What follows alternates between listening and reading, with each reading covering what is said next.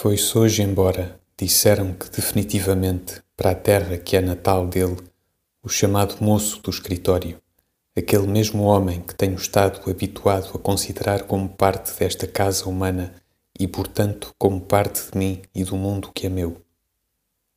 Foi-se hoje embora.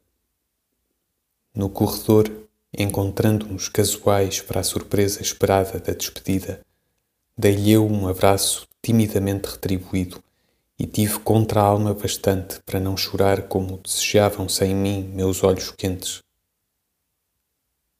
Cada coisa que foi nossa, ainda que só pelos acidentes do convívio ou da visão, porque foi nossa, se torna nós. O que se partiu hoje, pois, para uma terra galega que ignoro, não foi para mim o moço do escritório. Foi uma parte vital, porque visual e humana, da substância da minha vida. Fui hoje diminuído. Já não sou bem o mesmo. O moço do escritório foi-se embora. Tudo o que se passa no onde vivemos é em nós que se passa. Tudo o que cessa no que vemos é em nós que cessa. Tudo o que foi, se o vimos quando era, é de nós que foi tirado quando se partiu. O moço do escritório foi-se embora. É mais pesado, mais velho, menos voluntário que me sento à carteira alta e começo a continuação da escrita de ontem.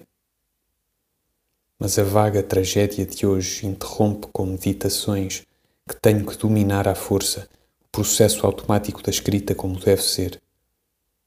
Não tenho alma para trabalhar senão porque posso, com uma inércia ativa, ser escravo de mim o moço do escritório foi-se embora.